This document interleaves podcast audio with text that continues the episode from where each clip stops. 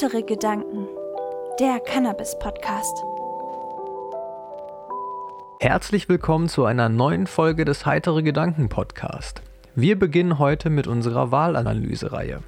Dabei schauen wir uns die Wahlprogramme, Aussagen und Handlungen von Mitgliedern der Partei an und bewerten dann, ob und wie sehr diese Partei hinter einer Legalisierung von Cannabis steht. Herzlich willkommen auch von mir.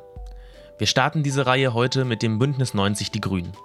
Dazu werfen wir jetzt erstmal einen Blick auf deren Wahlprogramm. Dort findet sich ein Absatz zum Thema Cannabis-Kontrollgesetz. Das zitiere ich jetzt mal. Wir stellen Gesundheits- und Jugendschutz in den Mittelpunkt der Drogenpolitik. Doch auf dem Schwarzmarkt gilt kein Jugendschutz, stattdessen schafft er zusätzliche gesundheitliche Gefahren. Das Verbot von Cannabis richtet mehr Schaden an, als dass es nutzt. Deshalb werden wir mit einem Cannabis-Kontrollgesetz das bestehende Cannabisverbot aufheben und einen kontrollierten und legalen Verkauf von Cannabis in lizenzierten Fachgeschäften ermöglichen. Na, das klingt ja schon gar nicht mal so schlecht. Jetzt schauen wir uns aber erstmal an, wie die Partei in der Vergangenheit gehandelt hat und was für Aussagen einzelne Politiker geäußert haben. In nicht allzu ferner Vergangenheit, nämlich am letzten 420, also dem letzten 20.04., hat der Twitter-Account Grüne Bundestag geschrieben, Cannabis ist die meistkonsumierte illegale Droge in Deutschland. Der Anteil der konsumierenden Minderjährigen steigt. Für echten Jugend- und Gesundheitsschutz muss es Regeln für den Handel und eine kontrollierte Abgabe von Cannabis geben.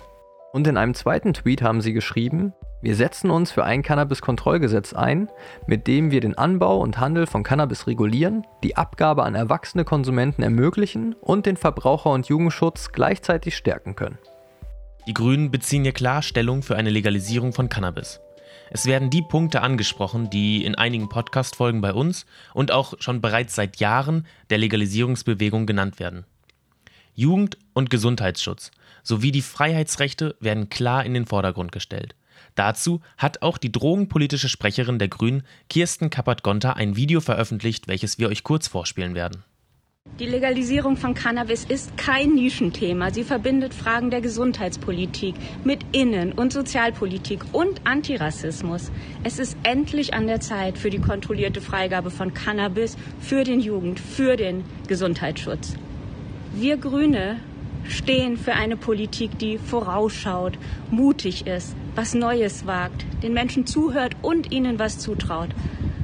Und dazu gehört eben auch, erwachsenen Menschen zuzutrauen, zu entscheiden, ob sie Cannabis konsumieren wollen oder nicht.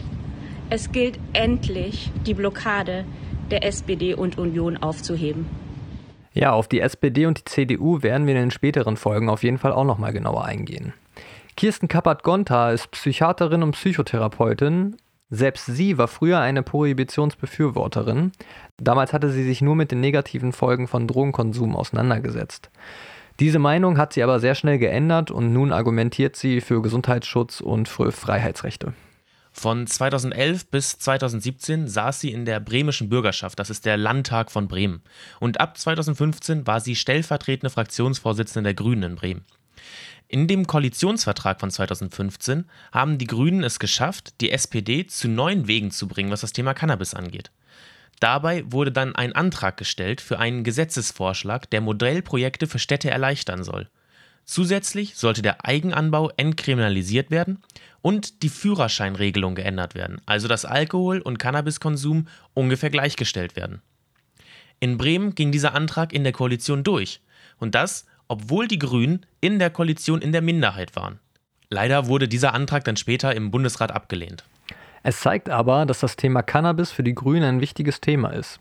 Und dass auch Kirsten Kappert-Gonta es schaffen kann, Koalitionspartner zu überzeugen, eine Legalisierung zu befürworten. Bereits seit 2015 haben die Grünen ein derzeit 69 Seiten langes Cannabis-Kontrollgesetz ausgearbeitet, welches den Anbau, Verkauf und alle anderen Dinge, an die man denken kann, regelt. Dazu gab es letztes Jahr am 29.10. eine Debatte im Bundestag. Von dieser Debatte werden wir euch auch einen Ausschnitt vorspielen. Herr Präsident, liebe Kolleginnen und Kollegen, seit Jahrhunderten wird Hanf in Deutschland angebaut als Baumaterial für Seile, für Kleidung.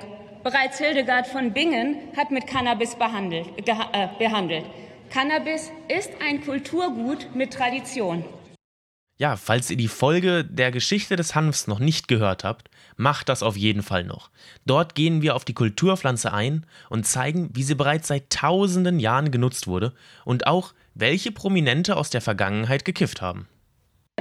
Sowie in immer mehr US-Bundesstaaten, darunter Kalifornien und Washington, wird Cannabis für den sogenannten Recreational Use, also den Freizeitgebrauch, kontrolliert abgegeben. Dazu wird es auch noch eine Folge geben. Aber wie viele bereits schon wissen, hat sich die Legalisierung in den Staaten und den Ländern, die diesen Schritt gegangen sind, positiv ausgewirkt. In den USA haben nun schon 16 Staaten und Washington DC Cannabis legalisiert. In der Ukraine wurde vor einer Woche über Cannabis als Medizin abgestimmt. In Neuseeland vor zwei Wochen über die Freigabe von Cannabis. Auf, aus dem Trampelpfad, den einst nur Pioniere beschritten haben, ist inzwischen eine Cannabis-Schnellstraße geworden. Deutschland aber hat längst den Anschluss verpasst, begnügt sich mit einem Platz auf der Zuschauertribüne, gerne mal mit einer Flasche Bier in der Hand. Dabei wissen wir doch längst, dass diese krasse Ungleichbehandlung von Cannabis und Alkohol jeder wissenschaftlichen Grundlage entbehrt. Hier spricht sie auch zwei wichtige Punkte an.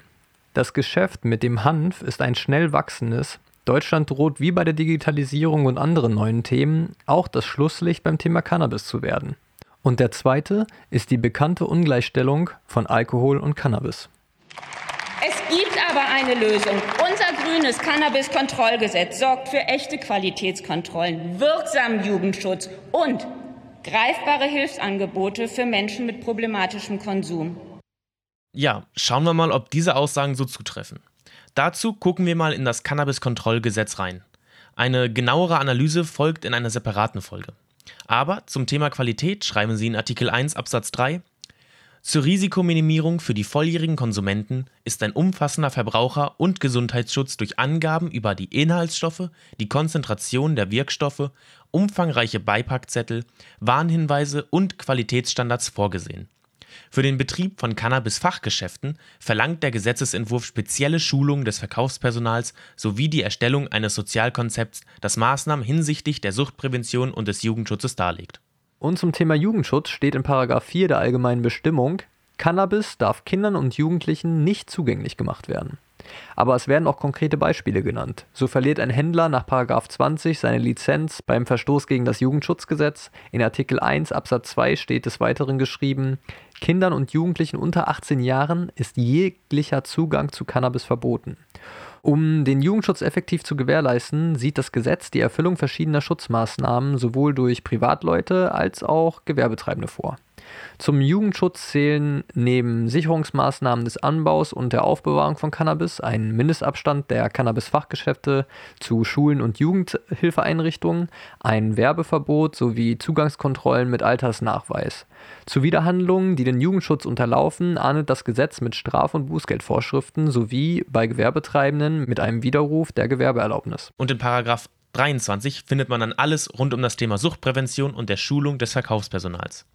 So sind Betreiber von Fachgeschäften verpflichtet, sich der Suchtprävention, dem Jugendschutz und der Schulungsmaßnahmen des Personals anzunehmen.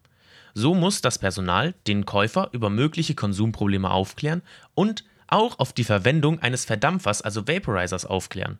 Gleichzeitig müssen Hilfsangebote in den Geschäften ausliegen, an die sich ein Käufer zur Not wenden kann. Man sieht also, dass diese Probleme, die es auf dem Schwarzmarkt gibt, durch einen geregelten Markt und dadurch, dass die Politik Verantwortung übernimmt, gelöst werden können. Es ist Zeit, liebe Kolleginnen und Kollegen, unsere Gesetze der Realität anzupassen. Seit Jahren ist klar, die Prohibition ist gescheitert. Die Prohibition schadet. Das Verbot von Cannabis ist nicht nur unverhältnismäßig, es ist gefährlich. Und wenn Sie heute nicht zustimmen, dann bin ich ganz sicher, dass unsere jüngeren Nachfolgerinnen das tun werden. Ich versichere Ihnen für Bündnis 90 Die Grünen, wir bleiben dran, bis sich hier die Vernunft durchsetzt. Vielen Dank. Ja, wie sicher alle Zuhörer wissen, wurde aus der Abstimmung leider nichts. Ansonsten müssten wir hier keine Folge darüber machen, wie die Parteien in der nächsten Wahlperiode wohl handeln werden. Aber wie Kirsten Kappert-Gonter hier zum Ende gesagt hat, sind die Grünen immer noch starke Befürworter einer Legalisierung. Nun ist sie zwar die drogenpolitische Sprecherin der Partei und hat dadurch bei dieser Debatte natürlich eine wichtige Stellung, aber auch Annalena Baerbock, die Kanzlerkandidatin der Grünen, hat sich bereits zu dem Thema geäußert, so zum Beispiel bei Frag selbst vom ARD. Legalisierung von Cannabis, ja oder nein? Ja. Auch der ehemalige Bundesvorsitzende Cem Özdemir ließ sich 2014 mit einer Handpflanze im Ice Bucket Challenge Video blicken. Wie bewerten wir aber nun die Partei hinsichtlich der Legalisierung von Cannabis? Die Grünen zeigen auf Bundesebene bereits seit Jahren, dass sie eine Legalisierung befürworten.